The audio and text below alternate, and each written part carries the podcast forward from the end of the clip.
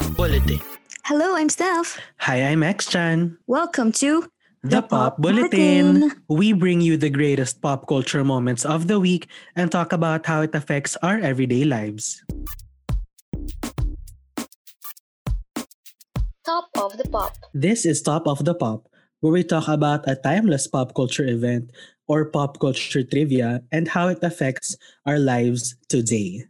At para sa araw na ito, ang ating timeless pop culture event ay Katy Perry is the most watched Super Bowl halftime show with 120.7 million viewers. Wow. And in history, US TV history, yung Super Bowl 49 din, yung most watched TV Oh, broadcast. so shout out to Katie Cats. yes, naalala ko first episode natin, pinag-usapan natin si Katy Perry, Top of the Pop, nag-Grammy-less siya. yeah. Pero dito naman siya bumawi. So, hello. Actually, pinanood ko nga to for this episode, pinanood ko siya ulit. And grabe sa Hmm. grand entrance niya kasi she started the performance na nakasakay siya sa 16 feet tall robot lion. Truly. And Sobrang iconic. And then, syempre, habang nagpo-progress yung performance, napapansin ko din yung costume changes niya. Mhm. Tapos, ah, meron din siya mga kasamang ibang singers, kagaya nila Lenny Mhm. Kravitz and si Missy Elliott. And of course, who would forget yung sharks niya sa Teenage Dream. na naging meme, no, for quite some time, si Left Shark. Si Left Shark. Kasi hindi daw makasabay sa performance. Pero ayun nga, no, sobrang amazing ng performance ni Katy Perry. Mhm. At sobrang halata na pinaghandaan niya yung halftime performance True. for Super Bowl 49. Like yung sinabi mo, mga costume changes, Mhm. ganyan. And actually, I've been seeing TikTok videos about her Super Bowl performance na, alam mo yon sobrang quick lang ng transitions from one song to another. So it's really evident that Katy Perry uh, poured her heart and soul Mhm. to this performance. Ikaw, Steph, anong favorite mong part ng Super Bowl halftime performance ni Katy Perry? Oh, syempre yung entrance niya kasi parang grabe ang amazing ng as in, ang laklak nung lion. Tapos Mhm. sobrang Yeah, sa- iconic. sakto rin siya sa song na Roar, di ba? Tsaka favorite ko din Mhm. yung humorous may pagka medyo funny-funny yung teenage dream niya eh, di ba? Kasi yung uh, makasama Mm. niyang balls, tapos yung sharks. So I think it's a different, it's a different Super Bowl performance kasi usually mga Super Bowl performance, walang halong humor halos eh. As in ano lang eh, Mhm. performance level lang pero wala yung, oh, cute naman ito, gano'n. Mhm. And yung last part, yung firework. As in, yes. ang bongga ng pa-fireworks ni Madam. At ang kanyang shooting Oo. star. Di ba? Like parang sumakay siya sa isang, ano ba, parang ano yan? Hot air balloon type na True. sumakay siya Mm-mm. doon tapos parang may fireworks, ganyan. Sobrang gandang moment. Ikaw, anong favorite mo? For me, well, aside from the fireworks moment, gusto ko rin yung Dark Horse, yung transition from Roar to Dark Ay, Horse. oo. Tapos yung stage, akala ko like nalilito lang ako or yung mata ko na hihilo na ganyan. Pero may effect pala talaga yung stage niya. Na ano. Pero ano lang yun, projected, di ba? Buti hindi sila nahilo dun sa stage na yun, no? Parang, Habang wow, nagpe-perform, no, nakakaloka. And here's the tea. Alam mo ba, na hindi pala binabayaran Oh my ang mga God. artists to perform at the Super Bowl. And to think na sobrang laki nga ng ginagastos ng NFL for these performances. So hindi sila binabayaran, pero yung ah, props or yung elements na kailangan sa show ng artist ay sagot Mhm. naman ng NFL. Mm-mm. Pero nakakagulat kasi, yun nga, considering na sobrang laking institution ng NFL. Tapos we would all assume din na, na binabayaran niya yung performers nila sa halftime show. Pero hindi pala. Pero yun nga, na kasi feeling ko din millions din yung yung binabayaran ng NFL just to stage the show. Kasi syempre, Mhm. ano yun, stage hands, yung dues nung band, yung production costs, Mhm. di ba? Yung mga over-the-top setup nila, yung lighting, yung fireworks display. Nung kay Lady Gaga, may, pa- Mhm. may patrapeze pa siya. Lahat yun sagot ng NFL. And wala namang ginastos yung um, artists. Wala silang um, shinell Mhm. out na pera to be able to perform sa NFL. Mhm. But kahit naman hindi sila bayad, meron pa rin naman silang financial benefits. Hindi nga lang directly from NFL. Since isa nga sa mga isang event talaga na inaabangan ang Super Bowl every year, syempre grabe din yung hatak na audience ng Super Bowl. And meron na ring effect yon sa artist na magpa-perform for the halftime performance. For example, si Justin Timberlake na nag-perform siya ng 2018 Super Bowl na merong more than 100 million viewers, ay Mhm. same day ha, tumaas yung music sales niya by 534%. Grabe. And following that week, yung album naman Mm. niya na Man of the Woods ay nagland sa number one spot sa US Billboard 200. And I guess we can credit that to his performance sa halftime Yes. uh, performance. True, true. Eh, nababalitaan ko rin yung si, si Beyonce, si Bruno Mars, parang after their NFL, ay, ah, after their, after their halftime show performance, may concert sila, tapos nag-sold out yung concerts Mhm. nila. Dahil, for sure, dahil sa halftime show. Pero after this, eh kahit may ganito ng fact nga na hindi sila, hindi nagbabayad yung NFL sa artists nila. Nung Mhm. Super Bowl 49 din, nung time na nag-perform si Katy Perry, may rumor na Mhm. kumalat. Na allegedly daw, Oh. allegedly, yung NFL daw ay they asked artists artists to pay sa halftime show. So, hindi na nga nila babayaran yung artist. Sisingilin pa nila yung artist. So, Mhm. ang chika, yung mga pinagpilian daw nila si Rihanna, si Katy Perry, at saka Coldplay. Mhm. So, since nga ang daming nag-react, syempre, outrage yan from artists and fans, di ba? Mhm. Kasi parang attempt siya to exploit musicians, Mhm. tapos parang nasi-cheapen yung institution ng music industry and Mhm. pati ng NFL itself. Yung, yung tatlo daw na yun, nag-refuse daw sila na magbayad. Or at least Mhm. yun yung sinasabi nila. And si Katy Perry, she got the spot, she got the gig through, you know, traditional means lang. At sabi Mhm. sa interview niya with Associated Press, sabi niya, I've put my foot down very early in the courtship. Look guys, here's where I draw the line in the sand. I want to be invited on my own merits and not with some fine print. Mhm. So, ikaw, what do you think about this? Parang rumor issue about NFL. Well, personally, like if you're not gonna pay the artist to perform, I don't think it's fair to also ask them for a fee, Yeah. 'di ba? Because let's admit it, malaki rin ang kinakita ng NFL sa Super Bowl. Mm-mm. Maybe not directly like coming from the audience na nanonood physically, pero yung commercial spots, mahal yung spots na nakukuha for the time ng NFL Super Bowl. diba? Mm-mm. So feeling ko, dun pa lang kumikita na sila. Yeah. Sa, sa, anda- sa daming sponsorships na gusto makapasok sa Super Bowl, Mm-mm. feeling ko dun pa lang, meron na talaga. Mm-mm. How about you? Well, syempre, um, well, hindi naman to like, wala namang din nag- nag-confirm ng artist na nagbayad sila. Pero Mhm. um, considering na lumabas yung rumor nito, means na baka there's some truth to it. And syempre, ayaw natin sa unpaid labor. diba? Mhm. Parang, Mm. no, I feeling ko no matter how big or small the artist is, they Mhm. deserve to be paid.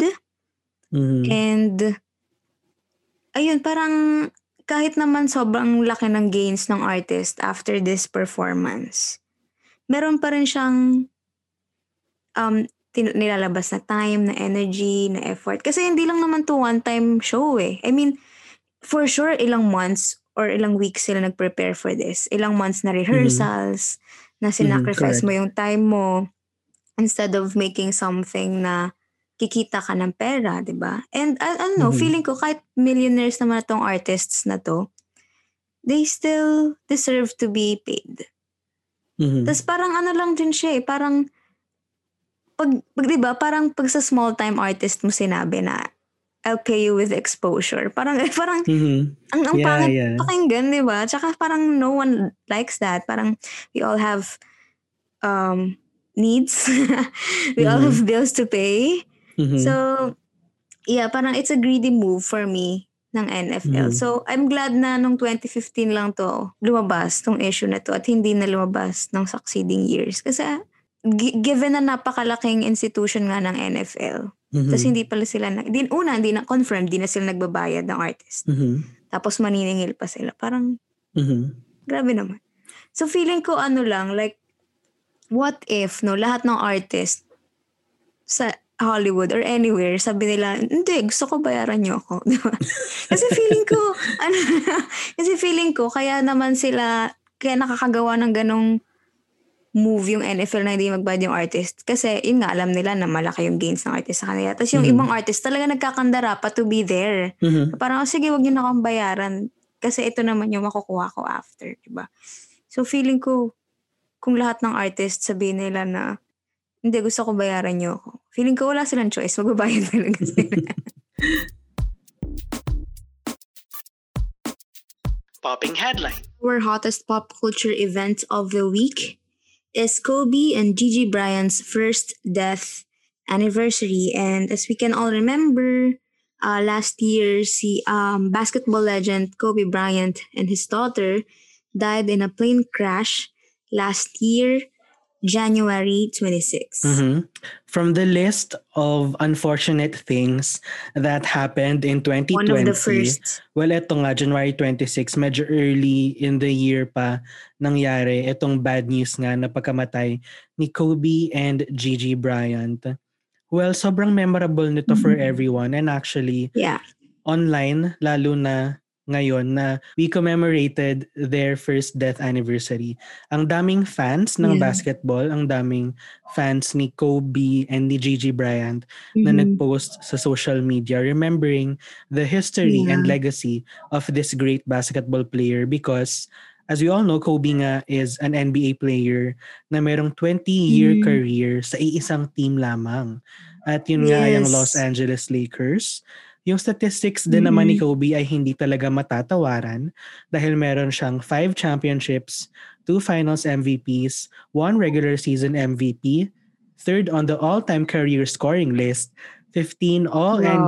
Teams, 18-time All-Star, 4-time scoring champion, and the list goes on and on and on. Grabe.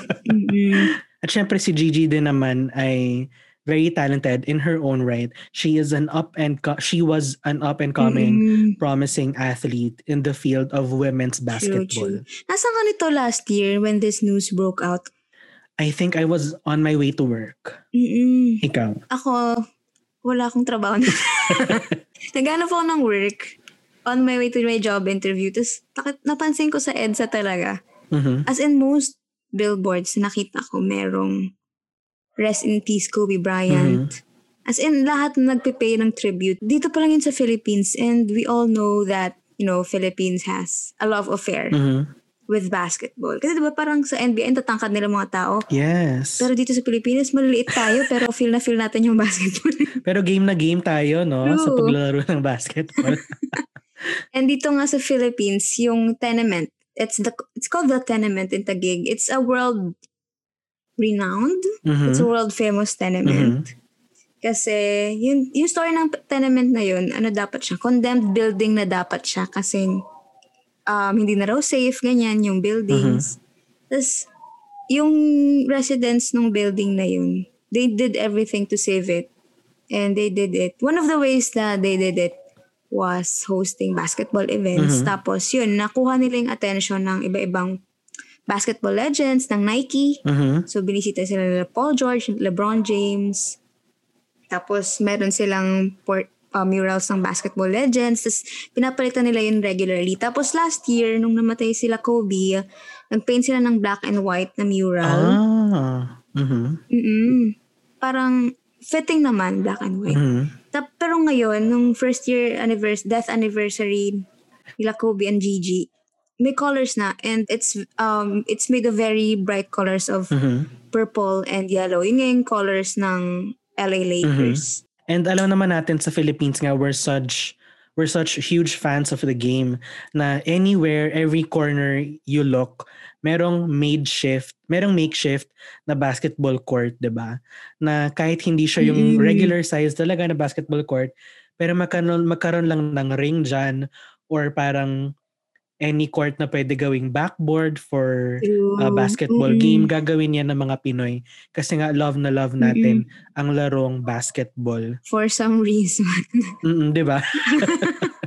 And us, Steph, as yeah. non-basketball fans, like how were we affected by Kobe Bryant's death?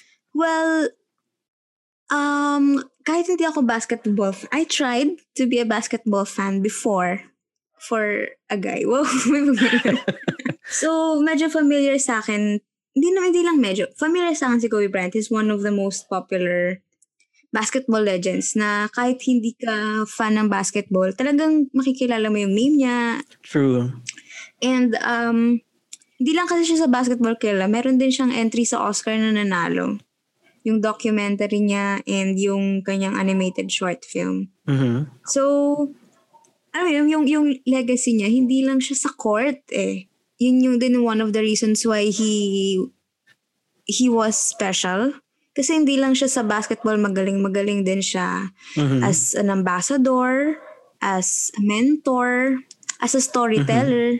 So, ayun, parang feeling ko ganun na lang Mhm. din mag-look sa yung world sa pagkamatay niya. Ikaw, how does it affect you? I think nung nabalitaan ng buong mundo na namatay nga si Kobe Bryant, a lot of people said that his legacy was really gonna outlive him. Yeah. Lalo na yung Mamba mentality niya, di ba? And I think when we knew about the news, talagang sinelebrate ng mga tao yung legacy and yung impact ni Kobe Bryant not just in the NBA, not just in the in the basketball industry, but also as a person kasi nga isa siyang role model para sa napakaraming kids, napakaraming athletes True. out there to keep on going Mm-mm. and to achieve their dreams, 'di ba? I'm sure nung mga nasa Mm-mm. school pa tayo, Steph, meron tayong mga classmates before na magtatapon lang ng basura Mm-mm. sa trash bin. Magsasabi pa ng Kobe, yung ganon, 'di ba? Like feeling nila basketball players sila. Oh. Minsan nga kahit walang ibabato eh. Alam mo yung igaganon nila yung kamay nila sa air, tapos gaganon sila. Oo, tapos Kobe, Kunya- yung ganon. Kunyari mag-shoot sila, walang bola, walang ring, ganyan. Parang, hindi ko sila Mm-mm. maintindihan, pero masaya sila. So, go, go lang. ba? Mm-mm. So doon pa lang makikita mo na yung impact talaga ni Kobe Bryant as an athlete and as a human being. And ayun, kahit na sa isang team nga lang siya nagstay for his entire career, ah, hindi ganun kadali i-replicate True. yung na-achieve, mga na-achieve ni Kobe Bryant. Mm-mm. And ako personally, I can say that it will be a while before we see another Kobe Bryant again in the NBA stage. Wrapping Pop. This is Wrapping Pop, where we'll run down the other pop culture moments of the week that didn't make it as our popping headline. And Steph and I will respond yay if we like the topic or nay if we don't. Pero personal preference lang naman namin yan. okay. Are you ready? Ready? Lady Gaga at Joe Biden's inauguration. Siyempre, yay. Parang walang happiness pala sa sinabi ko. Siyempre, yay. Yes. Walang may conviction. Oo. Siyempre, yay. Parang very firm ako doon, no? Tapos si Lady Gaga ngayon nag-perform ng national anthem. Nag-perform? Oo, Yeah. siya yung kumanta, sorry.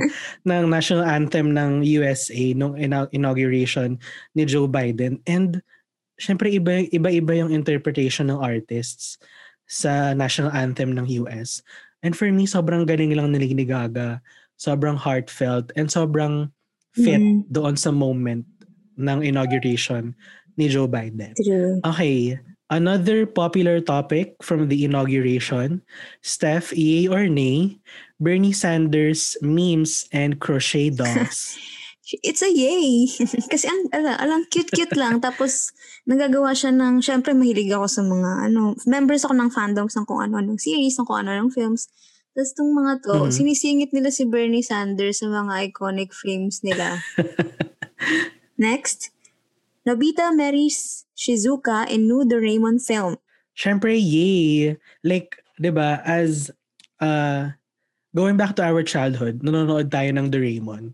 So it's nice to know na yung pinapanood natin ng bata tayo, na Doraemon, na one of the most popular Japanese animated TV series, Mm-mm. na lumaki din kasama natin. At ito na nga, kinasal siya kay Shizuka, pero hindi Shizuko.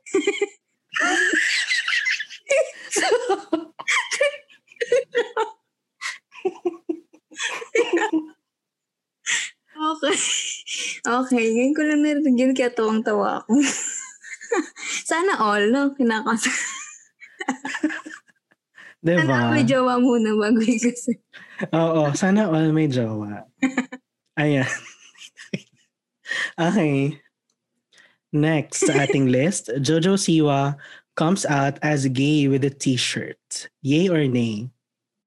Siyempre, siyempre, yay tayo dyan. Pag parami ng parami yung gay people, mas masaya sa mundo. Yes, let's all welcome them to the community. True. And ang cute-cute lang nung pag-come out niya. As in, very witty. And yung shirt na yun ay gift sa kanya. So, happy tayo dun. Kasi it means na at least one member of her family, yun, a- a- you know, accepts her as, you know, Mhm. as she is. Okay, Mhm. next. Hashtag ASAP as one. It's a yay for me. Siyempre, ito ngang ASAP as one, pinalabas na rin ang ASAP sa TV5, which we all know ABS-CBN and TV5 were rival networks before. So Yeah. it's nice Mm-mm. that there's this sense of unity between networks. Yes. Next naman ay Larry King's death. Yay or nay? Siyempre, uh, nay tayo dyan kasi, you know, kapag ka may nawawalang legend, TV, legend, TV icon, Mhm. malungkot tayo sa mga news na kagaya niyan. So, and also kasi Mhm. he's one of the best and very, you know, influential TV hosts. Mhm. Next, Mon Gutierrez and Tim Yap. It's a nay for me. So as we all know, these two celebrities held their own parties, no? Mm-mm. Respectively. And as we all know, then we are in the middle of a pandemic and we have health protocols to follow. Yes. And ako as a person ha, Mm-mm. now is not the right time True. to hold parties. Mm-mm. So nay talaga siya. Mm-mm. Okay, next. Live action Harry Potter TV series. Yay or nay? It's a nay. Oh my God, really? Kasi naman, parang, yeah, I'm a Potterhead, pero ayoko na ng TV series na Harry Potter. First, kasi iconic na yung film. At syempre, hindi natin i-com- mag-compare ng films sa TV series. Pangalawa, I don't support J.K. Rowling as a person anymore dahil siya ay transphobic. Mhm, mhm. So, supporting Mhm. this would mean putting money in her pockets. So, ayoko na. Tama na. Let Mhm. Harry Potter rest. Parang ama na natin. And let's just live on the memories of Harry Potter. Huwag na natin gawa ng bago. Next, Fate the Wink Saga on Netflix. Okay, ano ba? Before uh, the series aired, yung trailer pa lang, Mm-mm. medyo nasa nay side ako. Mm-mm. Kasi it's a different treatment nga sa kilala nating The Winx saga na series, di ba? Mm-mm. It's animated, it's an animated series din, di ba? Yeah, Ng mga bata tayo. And it's all very colorful, Mm-mm. whimsical, true. maraming glitters, ganyan. Pero itong um, atake ng Netflix sa The Wink Saga, it's a different take na medyo ginawa nilang dark, yeah. na ginawa nilang, ano ba, magical pa rin, pero it's a different side of magic. Mm-mm. And since nag-air na yung series, I think it's a yay na for me. Oh. Because alam mo, crucial sa mga ganyang remake, how great your interpretation is. Yeah. Mm-mm. And I think Netflix really stood up and said, let me show you how it's done. Wow. Ganun. Kasi for me, ang ganda nitong um, dark, Mm-mm. magical aspect na ginawa nila sa kilala nating The Wink Saga. Mm-mm. And lastly, yay or nay, Steph, Mhm. Godzilla versus Kong trailer. It's a yay. Kasi I Mhm. love monster fights. Parang, Mhm. wow. Parang gusto ko rin yung, yung effects eh, visual effects. So, natutuwa ako sa Mhm. trailer. Kasi parang, give me the monster fights. Kahit wala ng plot, basta mag-away lang sila. Pero medyo nay siya kasi, medyo lang naman, kasi medyo inconsistent siya sa previous installments ng Godzilla and ng King Kong. So, you know, may Mhm. inconsistencies lang, but monster fights. so that's it. Thank you for spending time with us. And if you have other thoughts and comments about our episode for today, you can always send us an email at thepopbulletinph at gmail.com. You can also follow us on Instagram, leave comments, or slide into our DMs at the Pop Bulletin PH. And every Friday, we have a new episode of the Pop Bulletin PH on your favorite podcast streaming platforms or wherever you listen to your favorite podcast. This is Steph. This is X Chan. Bye. Bye.